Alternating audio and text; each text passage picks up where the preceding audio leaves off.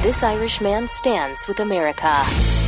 This is Freedom's Disciple with Jonathan Dunn on the Blaze Radio Network.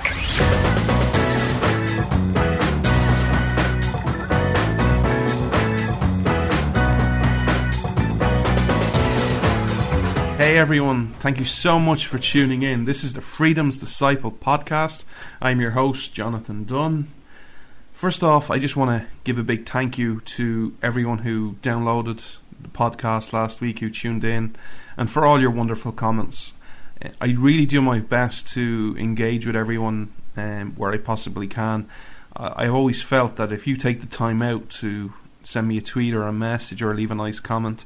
I always try and reply, even if it's just something simple like thank you and God bless.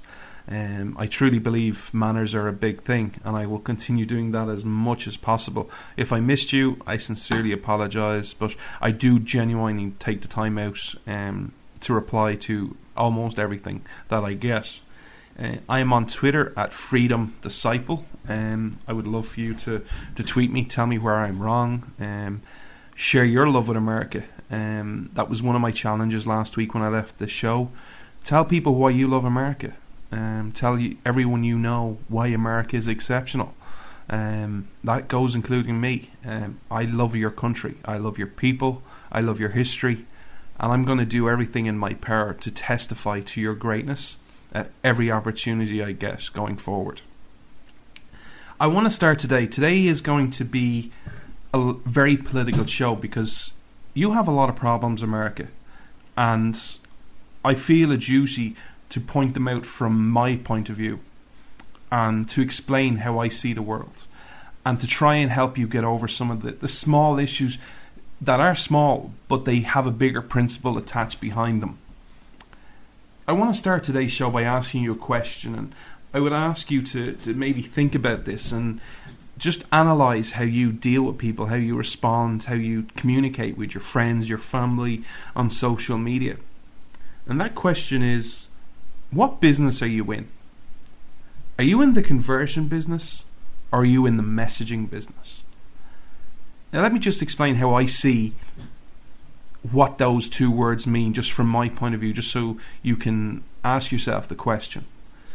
Today, I see so many people who want to convert you. With the 2016 election, let me give you an example. Donald Trump, he's brilliant. He's, he'll make a great president. We have to support him. But you have to support him. There's no other candidate. You have to get out there. Donald Trump is the man. Donald Trump, Donald Trump, Donald Trump. Or Ted Cruz, Ted Cruz, my God, look what he's done in the Senate. And the whole aim is to convert you to their point of view. There is no mm, grey area or you can't be an undecided. It's you have to convert to my opinion. Or are you in the messaging business, which I firmly believe I want to be in? I'm just going to talk to you about what I believe, tell you why I believe it, back it up with substance, with facts, with history, and then let you decide if I'm right or wrong. I see a growing number not in the messaging business anymore, but in the conversion business, both in politics, but also on principles. And I think that's a very troubling point of view. It's a troubling point of view for two reasons, the way I see it. And the reason I'm not in the conversion business is because imagine I was had power to convert someone to every opinion on every issue I hold, regardless of how big or small. If I had that power, the truth about it with me is that I'm not the most intelligent person out there. I don't have degrees or PhDs. I'm not the best communicator. And if I convert you to my opinion, there's a chance you might walk down the road, meet a communist, and if I can convert you, there's a chance they'll convert you. And then how do we win? Is the aim to have people like moles where John gets you one day and you're a conservative or a freedom loving guy or girl. And then if Barack Obama gets you, you're a, I better choose my word carefully here, a socialist, uh, utopian statist. And then if someone else gets you the next day, you're a moderate Republican. And if John McCain gets you the day after, you're a narky, sarky war hero. Is that what we want? Or do we want to have an opportunity to message and actually de- deep down delve into the issues and have a debate? The second reason I don't like conversions is very simple.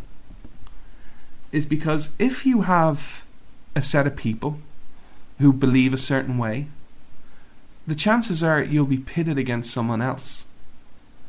And then you seek to dehumanize that individual. Because, well, I believe the world goes this way and I'm right, and you believe the opposite, so you must be wrong. Where's the coexisting there? Where's the not having a winner and loser? Can we stop fighting over little things and just start seeing people as human beings? And then the other reason I'm against it, or not against it, but that I'm not one of them, is because human nature and everything that humans have done with God's help has been against the grain. Let me give you some examples. When Christopher Columbus f- went to your nation, around that time everyone thought the world was flat. If everyone t- agreed with that, there was no challenging it. If you had everyone thinking that, hey, you know what, the horse and carriage is the greatest way to travel, you wouldn't have cars. If you did, if you thought cars are the greatest way to travel and boats, you wouldn't have planes.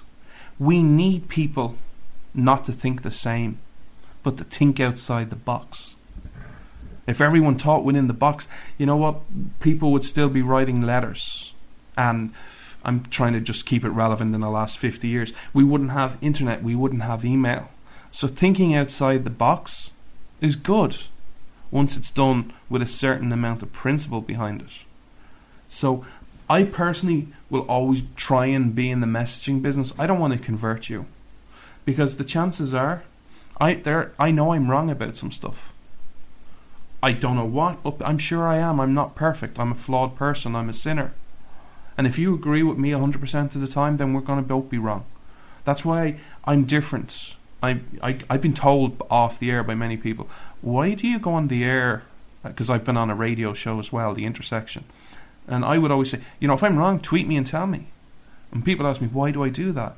Because I want to learn. Because every interaction I have, I don't see it as I'm going to convert you to my way of thinking. When I have an interaction, I get two outcomes. One is I walk away from that discussion going, yeah, you know what, I'm right. I, I, I, it's reinforced in my mind the way I see the world and I'm right. Or I find out I'm wrong or that I don't have enough information. And then I write it down in my journal and then I go research it, research different angles. Or sadly, the third option is today it ends up in an insulting and oh, you're a you're a, a bigot, a hater, and a homophobe, and all the other words I get called on a daily basis. But the only way two an- two options for me are is you you find out more you're right and you get the confidence from it, or you find out you're wrong and you go do your homework. Now, the reason I opened up the show with that today is because I see a lot of conversion out there, or people trying to convert, and a lot of it's to do with the 2016 election, as I said. People, I want you to follow my candidate. I want you to be a Ted Cruz supporter, Donald Trump supporter, a Rand Paul supporter, Ben Carson supporter, wherever who your candidate is. And I think the more people try and convert people, they're missing a great opportunity. You're missing an opportunity to talk about principles. You're missing an opportunity to build up a relationship. And you're missing an opportunity to promote American greatness, American exceptionalism, and American history. I spoke last week about the way I see the world and the political spectrum, and it's not the way people see it left versus right, Democrat versus uh, Republican, conservative versus liberal. I see it very much utopian statists versus freedom loving people versus anarchists. And the biggest group is the people who say government does have a role, but you know, let's let's discuss it. And sometimes they don't have a role, depending on the issue.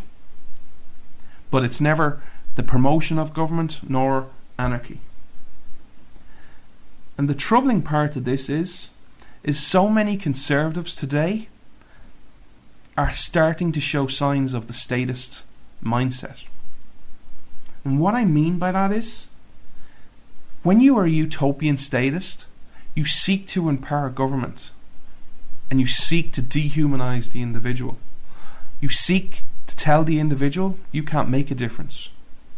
You need us in power.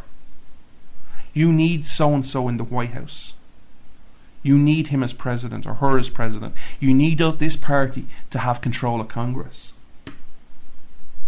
I reject that thinking. The greatest changes will happen by the people, not politicians. I know a lot of people don't agree with me when I say this, and that's fine. But I don't think there is a political solution to your problems, America. I really don't. But that's negative, John. That's not what you said last week. I would say at every opportunity I get, there is not one problem facing America today that your American people can't fix. But it's your American people that will fix them, not your politicians. So today I'm challenging you to take off your political glasses. Just be yourself, not your Republican Party hat or your Conservative hat, or if you support a certain candidate for President hat. Because here's the truth if you get a candidate, let's say, let's just take for argument's sake, Ted Cruz is your candidate.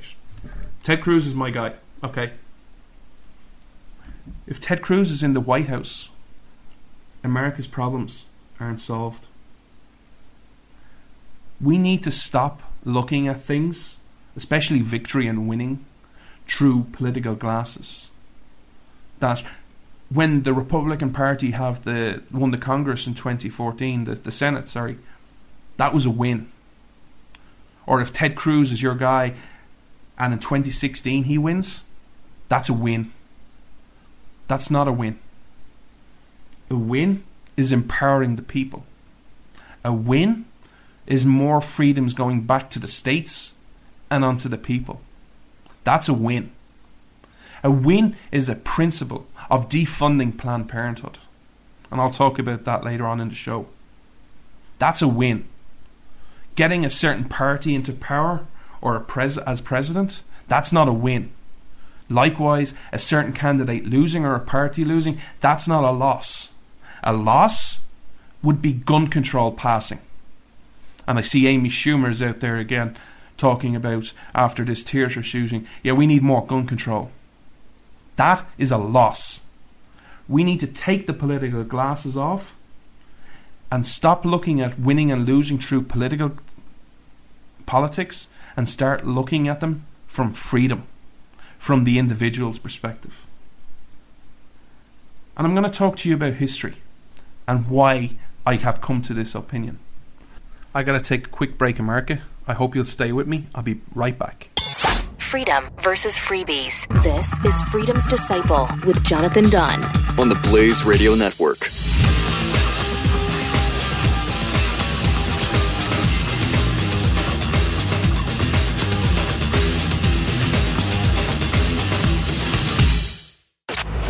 Miss the Morning Blaze with Doc and Skip.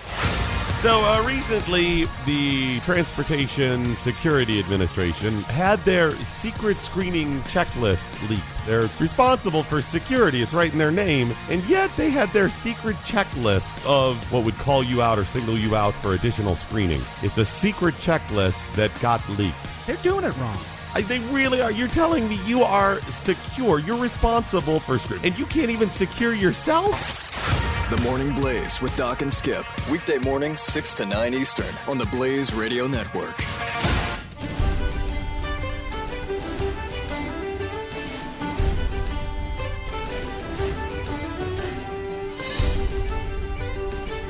Freedom's Disciple with Jonathan Dunn on demand on the Blaze Radio Network.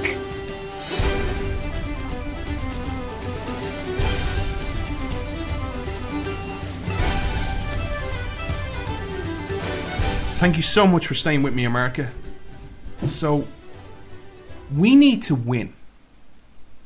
But what wins is a vitally important question. I don't see winning anymore as politics, as a certain person winning or a certain party winning. I see winning coming from changing hearts, from changing minds, and spreading the message of freedom, love, hope, and charity. But that's my definition of winning. Other people's might be different. The reason I don't see a political solution is because of your history. So I'm going to let's go through some recent history. And I'm not talking that long ago. I'm going to start six years ago.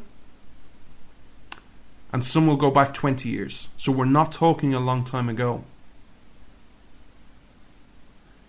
America had a disaster in 2008. You elected Barack Obama and you elected a Democratic House and Senate. You can talk about the reasons why, but the simple truth is the message of freedom wasn't articulated once. And if it was, it was sparingly. The messages of empower the individual weren't mentioned. It was a battle between Barack Obama, who is a utopian statist, and John McCain, who is equally a utopian statist. They both see government as the solution. And what happened? Well, you lived it. It was a nightmare. To this day, it is a nightmare for many, which is very troubling. So, America needed change. And of course, the Republicans came in with their conversion tactics. You need to let us elect us. We'll stand up for you. Give us the House. Give us the power. Let's replace Pelosi as Speaker. Let's put Boehner in. And all will be well with the world. We'll repeal Obamacare. So Americans went to the polls, voted, and you got a new Speaker. Under your Constitution, the House is arguably the most important because it has the power of the purse, or it used to. So, giving the Republicans the House, you could have expected some change. You might have expected a tax cut. You might have expected more economic freedom. You might have expected them to do what they said and repeal Obamacare. They didn't. They're a failure. And the only reason John Boehner is still Speaker today, it's because the other side are so dreadful. John Boehner is not Speaker today because of anything he has done. It's in spite of everything he has done. He is a nightmare. And by the way, if you live in Ohio 8, a buddy of mine is running against him in a primary. He, this is not a paid commercial or anything. JD Winteregg, he's a personal friend of mine. I, I sincerely beg you to check him out because Boehner is a disaster. But you got the house in 2010 and nothing changed. You still ran up big deficits. You still spent more than you took in. And you spent records amount. And 2012 came along. And the great white hope Mitt Romney came along, who didn't stand for anything, the only thing I could ever seem to get consensus off speaking to Americans as well, Johnny's a nice guy. He's a family man. That's great and all, but how does that affect you being president? When pe- all people can say about you is you're a nice guy and you're a family man, you're not fit for politics. Because I don't care about that. It does play a role. It goes to your personality, but I much rather people talk to me about principles. What's he going to do? And Simply put, Americans didn't buy it. And you got Barack Obama yet again. I said many times before the election, you know, I'd fancy a, a tin of empty orange juice against Barack Obama. And yet Mitt Romney still lost. Go figure. So you got Barack Obama for another four years. And the Republicans weren't done converting. They just said, look, the problem is it's Harry Reid. It's the Senate Democrats. They've had control since 2006. It's far too long. Just elect us. We'll fight it. We'll repeal Obamacare. we won't. We'll repeal and replace it, but don't tell anybody that. We'll return power. We'll we'll protect the border. We'll stand up to amnesty. So yet again, Americans went to the polls. Americans voted. And surprise, surprise, Republicans got the Senate. And what has changed? Well, so far, absolutely nothing. The more the plans change, the more the planners plan. It's all about utopian statist. Because they didn't secure the border. They haven't reduced spending. They haven't even given a tax cut. They can't even pass a bill to defund Planned Parenthood. Albert Einstein once said the definition of insanity is doing the same thing over and over again and expecting different results. So in 2016, people are going to start saying, we just need Jeb Bush. The problem was we didn't have the pres- presidency, John. See, we had the House and the Senate, and that's great, but we just needed the White House. The thing about utopian statists, they tend to always talk about the future. It's always about the next election. The reason for this, well, there are many, but the biggest one is because a utopian statist can never run on the record. Because the job is never done.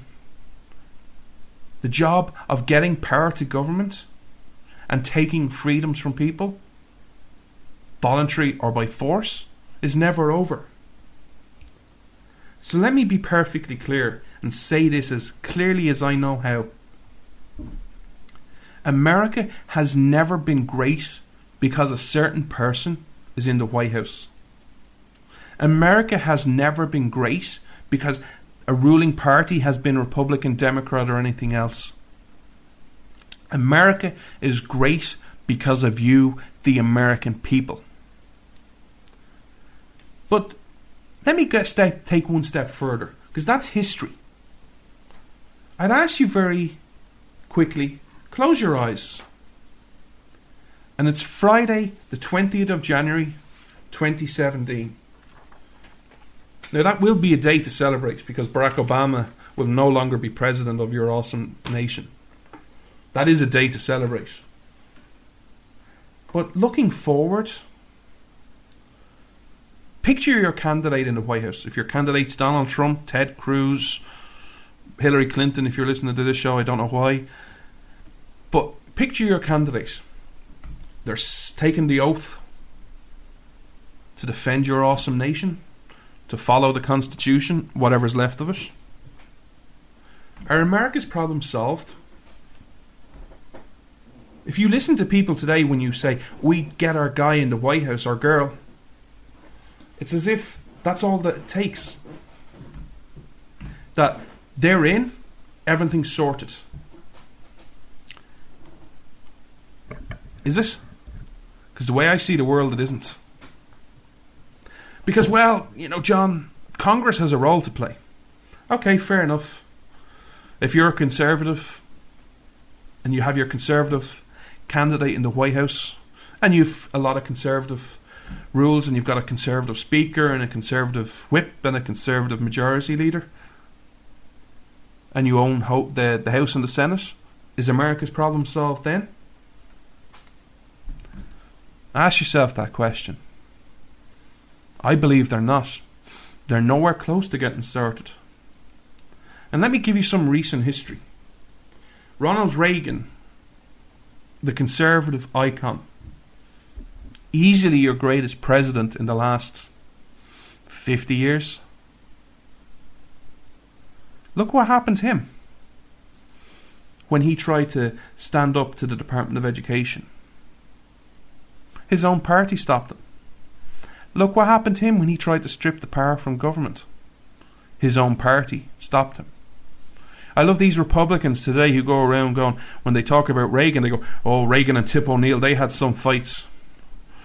Yeah, they did. But you know who else have had some fights? And some were very dirty? Ronald Reagan and the establishment Republicans. Now there's a fight. But let's go one step further. Because the one thing you have to realize is let's just say, for example, you think that having a conservative in the White House and a conservative majority leader and speaker and a conservative House and Senate fixes everything. Let me point you to recent history. First of all, you have to remember one thing that that president and that greatness that you have and America's problems been fixed has a time span. It might be four years, or if you get lucky, it's eight years. And Reagan's eight years, well, what was that followed by? Reagan's conservatism, Reagan Democrats, were replaced by George Bush's compassionate conservatism. You had eight years, which was a respite, and it was replaced immediately by the Republican George Bush. Compassionate conservatism, more spending, more government. So anything you achieve is gone automatically. Look across the pond to the history of another great leader, Margaret Thatcher. Look at all she did for Britain. Look at what she stood for. She helped win the Cold War, played a vital part in it. She had her own battles at home and abroad, and she overcame pretty much every one of them. And how was she treated? Well, she was turfed out by John Major because eventually compassion overrides. You know, freedom is a grace in theory. But you know, if I can start giving freebies away, I have an easy life. It's easy to give things away for free rather than stand for things. Those are two examples of how you shouldn't get comfortable with a certain candidate in the White House or a certain party ruling. Because eventually, if you only look at winning through political glasses, it changes. You need to stand up and start looking at winning through freedoms. But let's just go one step further because the problems don't stop there. Let's say you could guarantee that you'll always have a conservative president and you'll always have conservative government, House and Senate. Are all the problems solved then? Or does America's problems run deeper? They run deeper. And I'll just focus on two quick things before we take another break. But look at the regulations and the government bodies. Imagine take any department you want that you don't like HUD, the IRS, Department of Education, the Department of Energy, if you started stripping powers from them, the EPA, how do you think they'd respond? Could you imagine the pressure of you're taking jobs from people? You're putting people on the breadline. Those evil Republicans. Do you think that would go down well with the average person if you just look at things through political glasses? If you're just looking at, let's just promote the Republicans and a certain candidate, and you're not talking about freedoms, are you in a place to stop those regulations? President Obama was out last week talking about these new climate change bills. If you just defunded them, do you have enough of a groundswell to support that freedom? Or would the utopian statists win? Because regulations are a huge part and that brings me to the last cookie the Supreme Court. Nine men and women wearing black fancy robes with the power to legislate. And that's what they have. Obamacare proved it. It is a tax. It isn't a tax. It is a tax. It isn't a tax. It is a tax. That's your Supreme Court. Your Supreme Court is a huge problem and been very blunt about it. It isn't a recent problem. Your Supreme Court problems Go back to Marbury versus Madison. There isn't a case in this land that your Supreme Court can't rule on. They can now make legislation. What do you do to fix that?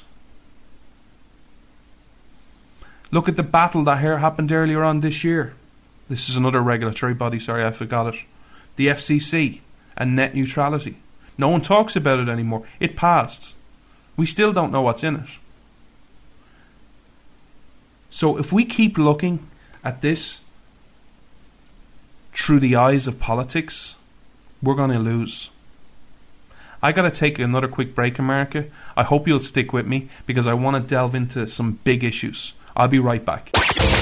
You're listening to Freedom's Disciple with Jonathan Dunn on the Blaze Radio Network.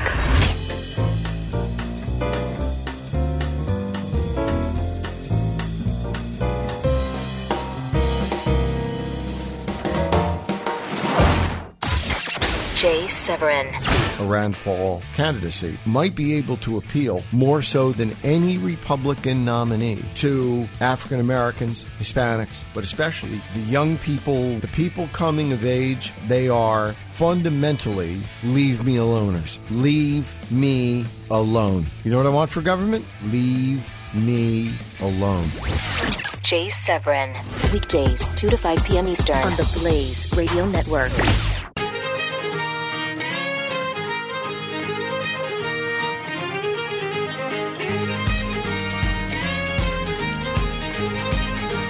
Is Freedom's Disciple with Jonathan Dunn on demand.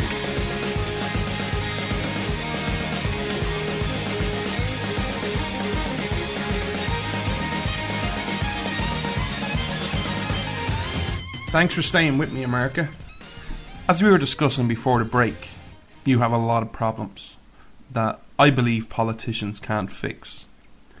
But before I get to the solution, I want to address several things I'm seeing that I find very troubling. I'm seeing a lot of arguments out there in the mainstream media, and people seem to be paying attention to them. And I find them shocking. So I'm going to just do these quickly because there's so many of them. First of all, there's too many candidates. There's too many people running, and I've heard people saying if if you're out there and you're thinking about running for president, please don't. There's too many. I find that troubling. I believe in more voices, and I bl- still have a lot of confidence in your people to choose wisely. The case for me isn't that there's too many candidates right now. The case, the problem for me is there's too many crap utopian statist candidates right now who all are the same deep down. They all have an agenda to promote governments, to increase their own power, and effectively to rule over everybody. So if you're out there and you want to, you're a candidate and you're thinking of running, and you actually believe in freedom and you think you can make a difference, and you've been told to by God or whatever way you think or believe in, I say run. There is never a bad time for a truly great candidate to win. But what I would say to this is to the conservatives, to the freedom loving people, I would strongly recommend that you all meet behind the scenes and make a pledge together that you're not going to attack each other, that you're going to talk about principles, that you're going to talk about empowering the American people, that you're going to have an honest, good debate about the tax code, about regulations, about the Supreme Court, about America going forward and how to make it great again, and only attack the utopian statists, the progressives as you call them, and attack them and their record. And that is how you get a very good candidate. So Donald Trump is running and he's getting attacked by left, right, and centre. Now, full disclosure, I'm not a Donald Trump fan. Never have been, never will be. He was good in The Apprentice, don't know much else about him, but I know some of his pro- policies and his principles, and I could not agree with them any less. They are horrible. But I will give him credit for one thing because I will always give credit where credit is due. Even if I don't like you, if you're right, you're right. The one thing I do find about him very refreshing is his I don't care attitude. You don't like me, I don't care. I'm going to tell you how I see it. I think that's refreshing, and I, I think other candidates could do well in tapping into that. You know, this PC controls, spin testing, uh, poll tested words needs to stop. Americans, by their support of Trump, are telling me one thing they want something real. And whether it's right or wrong, and that's your opinion, they see it in Donald Trump. He's real. You don't like him, he doesn't care. He's brash, he's rude, he's arrogant. But that's the guy, and people see, well, that's who he is. And they like it and they're responding to it. So be real. Don't be poll tested or molded to look a certain way. The most funny attack, and I think John McCain said this, and I think other people did as well. Firstly, was he needs to stop running. He needs to pull out of the race. The one thing I wish Americans would do more is I wish you'd actually th- look at behind the scenes and say, has this person who's saying these statements got an agenda? Because I, you know, imagine you're running for a job, right? And there's ten people running, and someone else who's running for the same job you are is saying he, sh- he shouldn't, he should be disqualified. He can't do that. Would you listen to them, or would you go, look, let the person who's giving the job out decide? You know, let's run and let's run a good race and let's see who wins and let the best man win. But it's funny how people go, well, you know, did you hear John McCain? John McCain, or no, John McCain didn't say that. He's uh, was it Rick Perry? Rick Perry said he should not run. Rick Perry's running for president, and people are taking what Rick Perry said seriously. Dude, you're running for the same job. You have an agenda. You can't really say who should and shouldn't pull out of the race. But my favourite was, and this is why I said John McCain. John McCain said, quote, he has embarrassed the Republican Party. Well, my God. If Donald Trump comments on illegal immigration have embarrassed the Republican Party, I suppose it's good that they stand for something. But, John McCain, please shut the hell up. You have been part of government far too long. Do you know what I would think if I was a Republican? And I was asked what would be I what was what am I embarrassed about? There's a long list, but let me give you some of them. Oh, I don't know. Not defunding Planned Parenthood? Oh, hey, how about not securing the border? Oh, but the Republicans are always for the vets, right? Yeah, how about not fixing the VA scandal? I know it's not in the news anymore, but it's not fixed. That's an embarrassment. You know what else is embarrassing? Your debt. All these people going around, I'm Republican, I'm conservative, I'm for limited government. They all sound great. But yet, look at, you shall know them by their fruits. Look at the state of government. It's big, it's fat, it's bloated, and you are spending like drunken liberals, to quote one of my favourite talk shows, Mark Levin. That are they those are some things I'd be embarrassed about.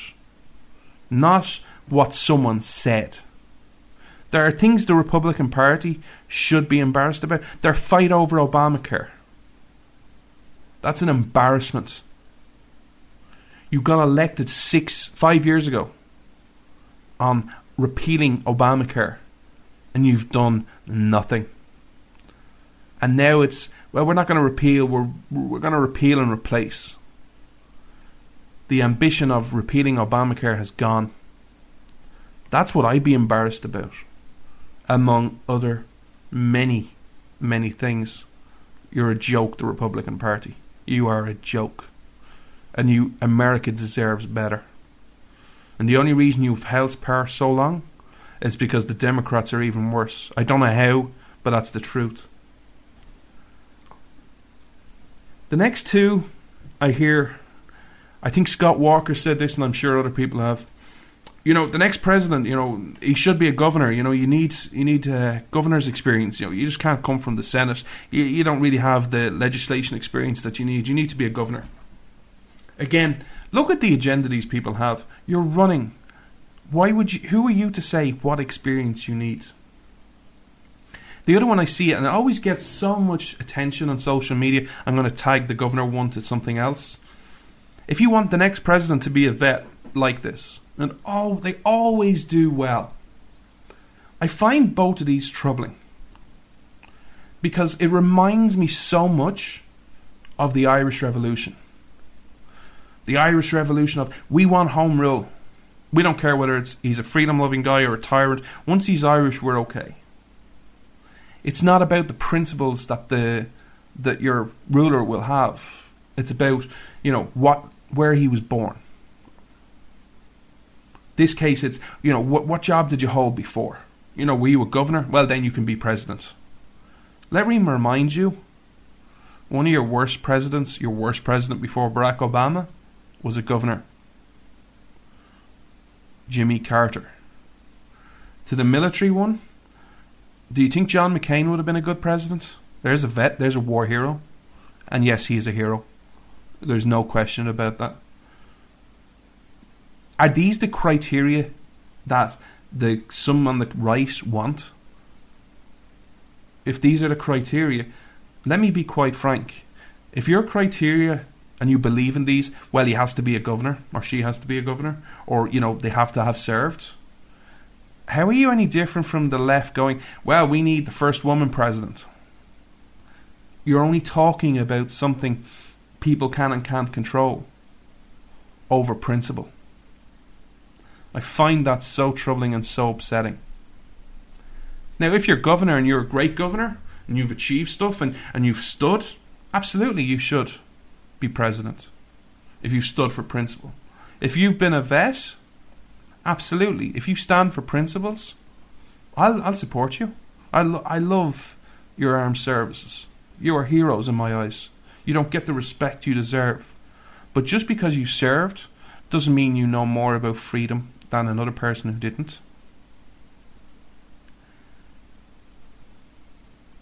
The other thing while I'm speaking about agenda, I really wish and I'm going to go on to I'm going to attack or talk about the news network that most conservatives like, Fox News. People on Fox News should come with a warning sign. And I'm not the first person to say this. But Karl Rove is on there as a pundit. Karl Rove is about as independent, speaking about the Republican Party, as Barack Obama is. They both have an agenda. They both want to empower their own people. Karl Rove is not independent. Karl Rove is an attack artist and an attack spokesperson for people he doesn't like if it goes against the agenda of the people he represents. And I really wish every time he speaks on Fox News, I wish he wouldn't speak at all, but that's a different story. That's Fox's decision. And the decision of people who obviously watch him and respect him and like him.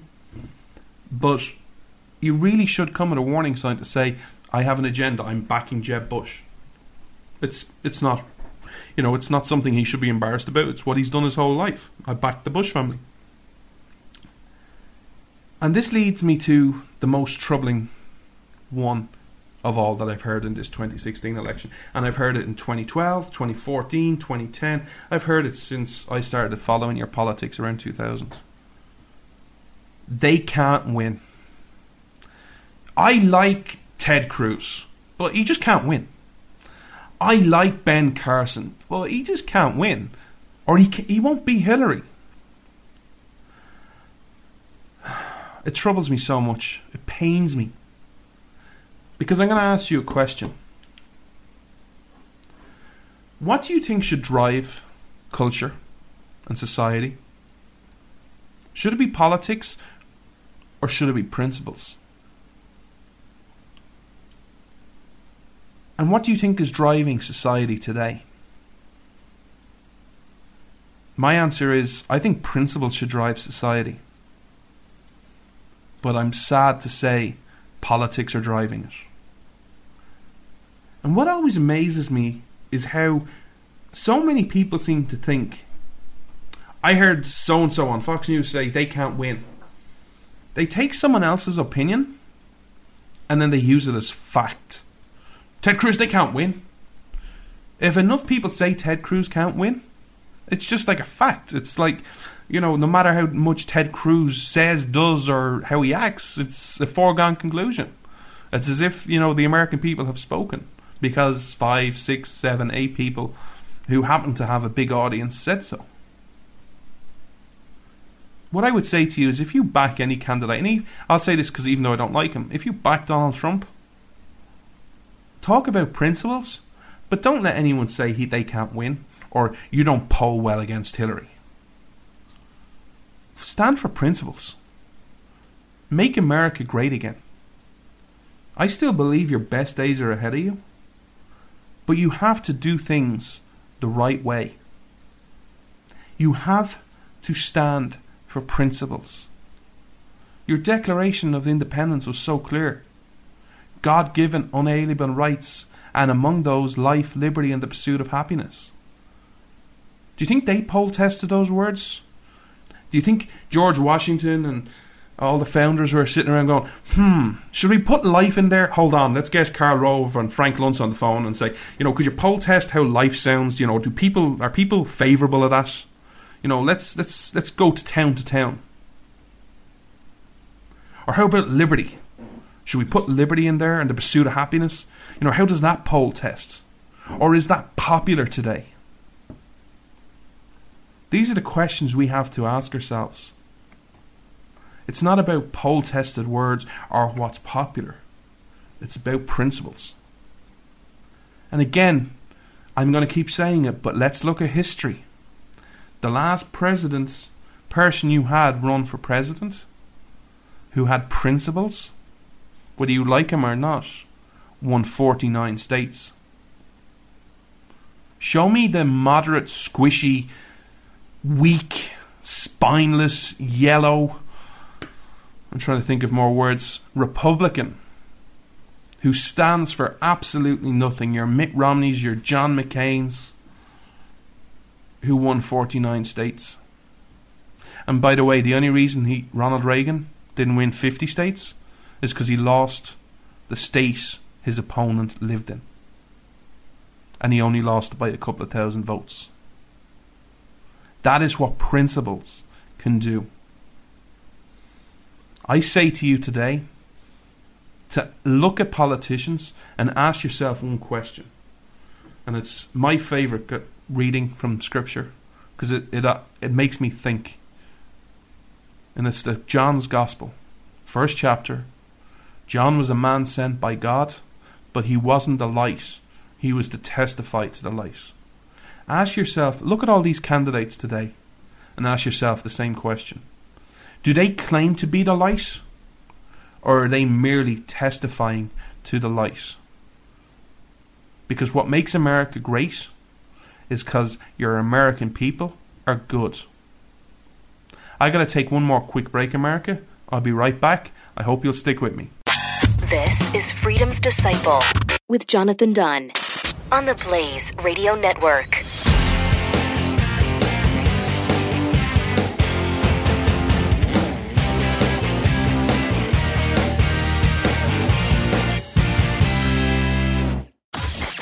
Buck Sexton. Somebody's life is going to be at least temporarily, if not permanently, ruined because a bunch of politicians want to seem like they're tough on crime by creating not just a gun free zone, a water gun free zone. These sorts of idiotic laws hurt people, and they also compound other idiotic laws such that we are living within the tyranny of endless, stupid laws. Buck Sexton, weekdays noon to 2 p.m. Eastern on the Blaze Radio Network.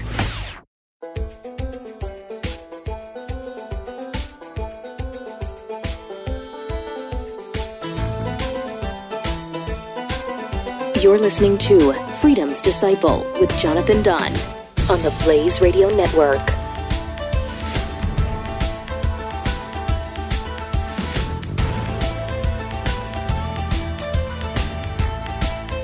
Thanks for sticking with me, America. I am your host, Jonathan Dunn. I'd love to hear from you where you think I'm right, where you think I'm wrong, uh, and let's have a discussion. I'm on Twitter the most. It's at Freedom Disciple. Um, let's have a debate. Let's have a discussion. Uh, let's get America working again, and let's get America fixed. I tried my best to lay out as succinctly and as quickly as possible the reasons why I don't think you have a political solution to the problems that you face today. Now I'm going to try my best in the last segment of about 12 13 minutes of what the solutions are, what the answers are. But before I do, I want to highlight a problem. And it's you're going to start hearing this I would imagine in the next couple of months where people are start going to say the following. The problem here with us is this process to nominate a president, it's too long. There are too many debates. There's too many problems that the Liberals will find out stuff about the Republican and then use it in the general election. We need a nice, quick, easy election. Or it costs too much money. You had it in 2012, you had it a bit in 2008. I think you're going to have it very early in 2016 because I think there are so many good, solid candidates that the establishment are going to are starting to freak out, especially with Donald Trump. And I think you're going to hear this very early on. I wouldn't be surprised if you even hear it before Iowa. The problem that America has is that this thinking highlights the political problem. If you're talking about American exceptionalism and principles and taking issue by issue breaking it down and giving a principled answer? Is that too much to ask? Would Americans get tired of hearing that? Would Americans get tired of being involved in a debate about that? The process isn't too long. The process is too long for weak utopian statists who have to hide their agenda, who only want you to focus on the future, not on the past. But if you have a solid track record of being principled, of standing up for people, of standing up to the establishment, the process could go on forever. And you should write it out because your record is sound. This process isn't too long. It could be actually longer because you want to weed out the weak candidates. If you can't survive a primary in your own party, then what makes you think you're suitable to go up against a person who will destroy you for the presidency in the other party. This is the problem that we have. So, what is the answer? The answer, quite simply, firstly, is God. We need to work like it depends on us and pray like it depends on God. But we need to get into the culture. And when I say culture, I don't mean I know Glenn Beck is doing some fantastic stuff. I'm a huge fan, and I, I can't wait to see what he has with regards to movies and, and future TV shows. But when I say culture, I mean getting into the ground game and having discussions and empowering and educating your fellow citizens. Because here's the simple truth you take an issue that should be, to most conservatives, a slam dunk these recent videos, which are horrific, of Planned Parenthood selling baby parts. Can you imagine an issue for conservatives who are supposed to believe in the Declaration of Independence? And the reason I picked this issue is because it's your founding fathers' first right life. Can you imagine if conservatives were educated, empowered, and truly believed they could make a difference? Would Planned Parenthood still be funded? The reason the Republicans haven't done a whole lot on this issue is because there's not a big groundswell for it. Sure, people are pro life, but they, they seek to fix things through political processes. We need to scrap that. We need to educate our fellow citizen and tell them the truth of what's going on. We need to educate them of your history, of what you have achieved, that there is no limit to what you can do. You can change the world. But we need to educate them on principles. And here's the first thing I think we need to do. Because I see this, I, I, I think education is incredibly important. Of all levels. But education isn't just what you do in school. Education is everywhere. It's with yourself, it's with your parents, it's in your community, it's in your church. Education is everywhere. We need to educate people. But the biggest deficit we have in education on all levels today is we don't teach people how to think. And going back to where we started the show today, we all want people to think the way we want to think. I see I have many debates with people publicly and privately about education for kids. And they go, the problem we have is the Constitution isn't read and the Pledge of Allegiance, and uh, and we're not teaching a conservative agenda. These are all small problems, but the bigger one for me is we don't teach our kids how to think, how to reason, how to investigate. You know, it's so much easier today to educate yourself. Now, I'm not that old. I'm in my early 30s. But when I when I was a kid, I couldn't educate myself. You had to go to a library or you had to have the encyclopedias, and it was hard looking up an encyclopedia. You have a book that's like three inches thick, and you're trying to find out what some word means or try and find, you know, what who said what. It wasn't easy. Today, education is very simple. Go to your keyboard, go into google.com and say, Who shot JFK? Who went to the moon? What year did the moon landing happen? Who was Benedict Arnold? Who was George Washington? And go. Now, obviously, you're not going to get all reliable sites, but you just have a question, you go educate yourself, and then read up on it and learn and be collective and reason and investigate and go, that doesn't seem quite right. Is that true? So we need to educate people, but we don't need to educate them to our point of view. We need to educate them on how to think.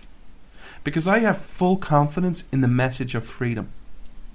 Because here's the simple truth everyone believes in freedom. Even if you boil down communism and Karl Marx and the Communist Manifesto, they talk about freedom all the time. Go read it if you don't believe me. They talk about freedom from the bourgeoisie, from the capitalist. They talk about freedom. They just have a very different version of freedom than we do. But even they know the message and the power of freedom and what it can do. That's why they used it. So we need to have confidence in our message and teach people how to think, how to investigate, and then have the confidence in our message, knowing that if we teach them right and how to think and how to investigate and the morals and the principles, they'll come to our side. Because freedom is the greatest message. The other par- part that's important is we need to empower our society. The deficit we have in society is people. This is true the utopian statist telling you you can't do it. You didn't build that. But also, again, I hate to sound like a broken record. Look at your history. Who were the most important people in your revolution?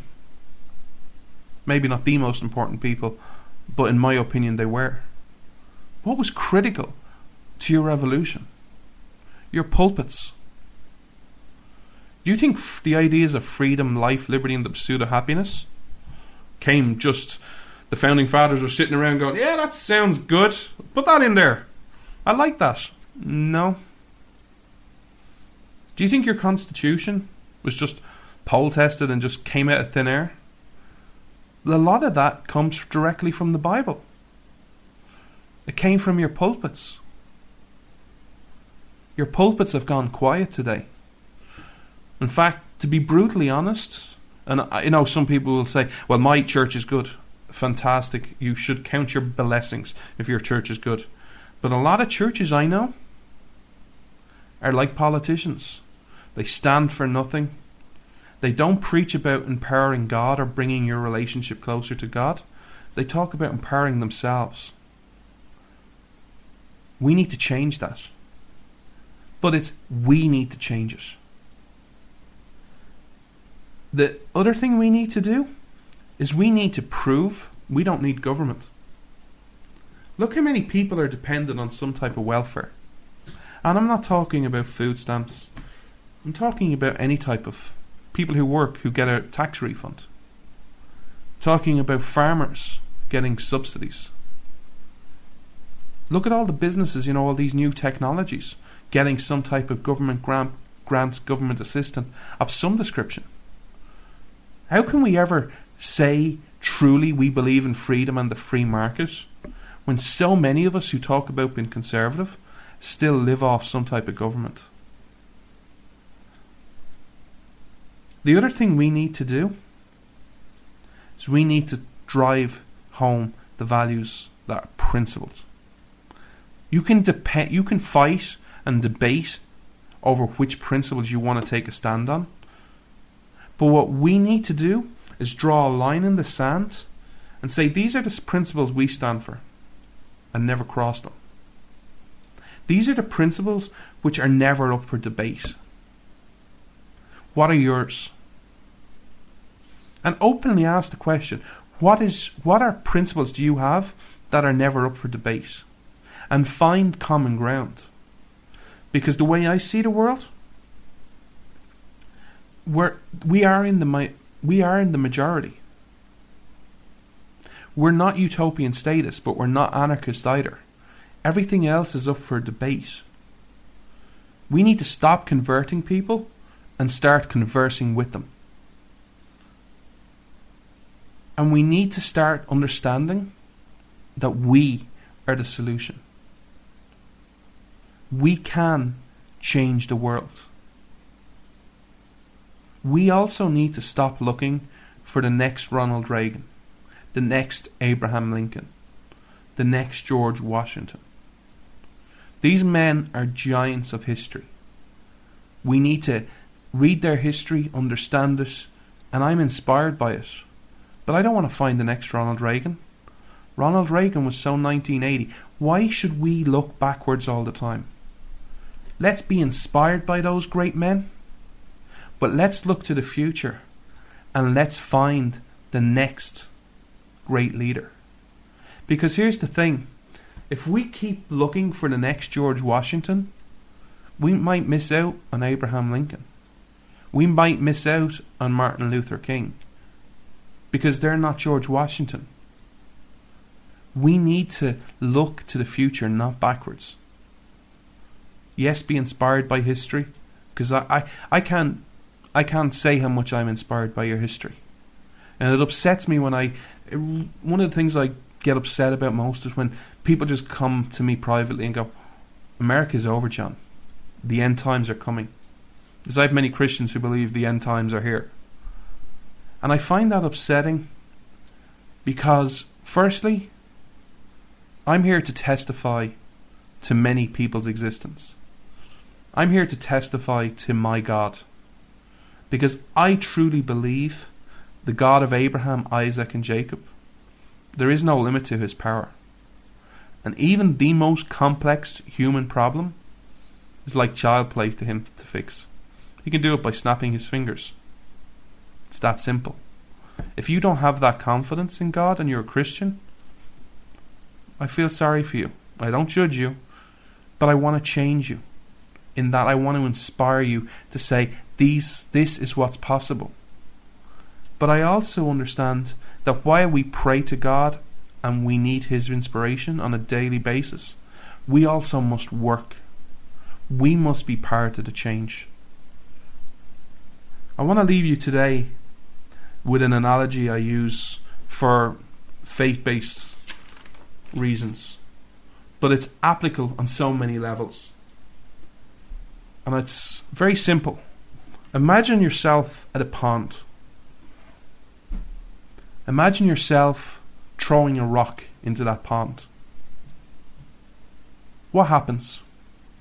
You throw that rock, it goes through the air, and it breaks the pain of water and it creates a ripple. But it continues on with its journey. My challenge to you today is to be that ripple. You can change the world. It might be a very small thing you do. It might be something simple like going over to your neighbor and say, "How you doing?" and actually meaning it.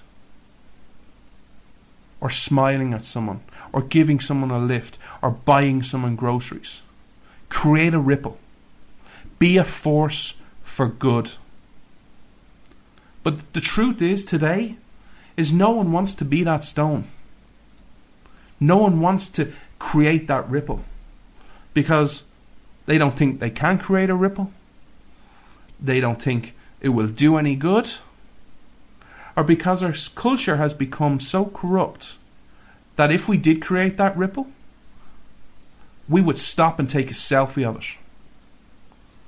We would be online social media creating a hashtag. Or we'd be stopping looking for a thank you and saying, hey, look how great I am. I did this. Be the ripple. Because guess what happens? When you are that stone and you create that ripple, continue on with your journey. Because the ripple effect that you have will be felt by the people behind you, and then they might throw a stone and create another ripple. And be, if enough people do that, then all of a sudden you have a huge effect on society. It truly is the little things that will change. I want to leave you with one of my another one of my favorite sayings. Perfection isn't doing one thing great. It's doing lots of things very good. And your country has done lots of little things very good.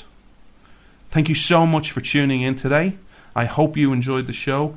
As I say, tweet me at Freedom Disciple if you think I'm wrong or you, if you have a problem with some of the stuff I've said. I will see you next week. God bless you. God bless your police, your firefighters, your emergency personnel, and most importantly, in my eyes, your vets. Thank you so much for everything you do, and God bless America. Freedom's Disciple with Jonathan Dunn on demand. The Blaze Radio Network.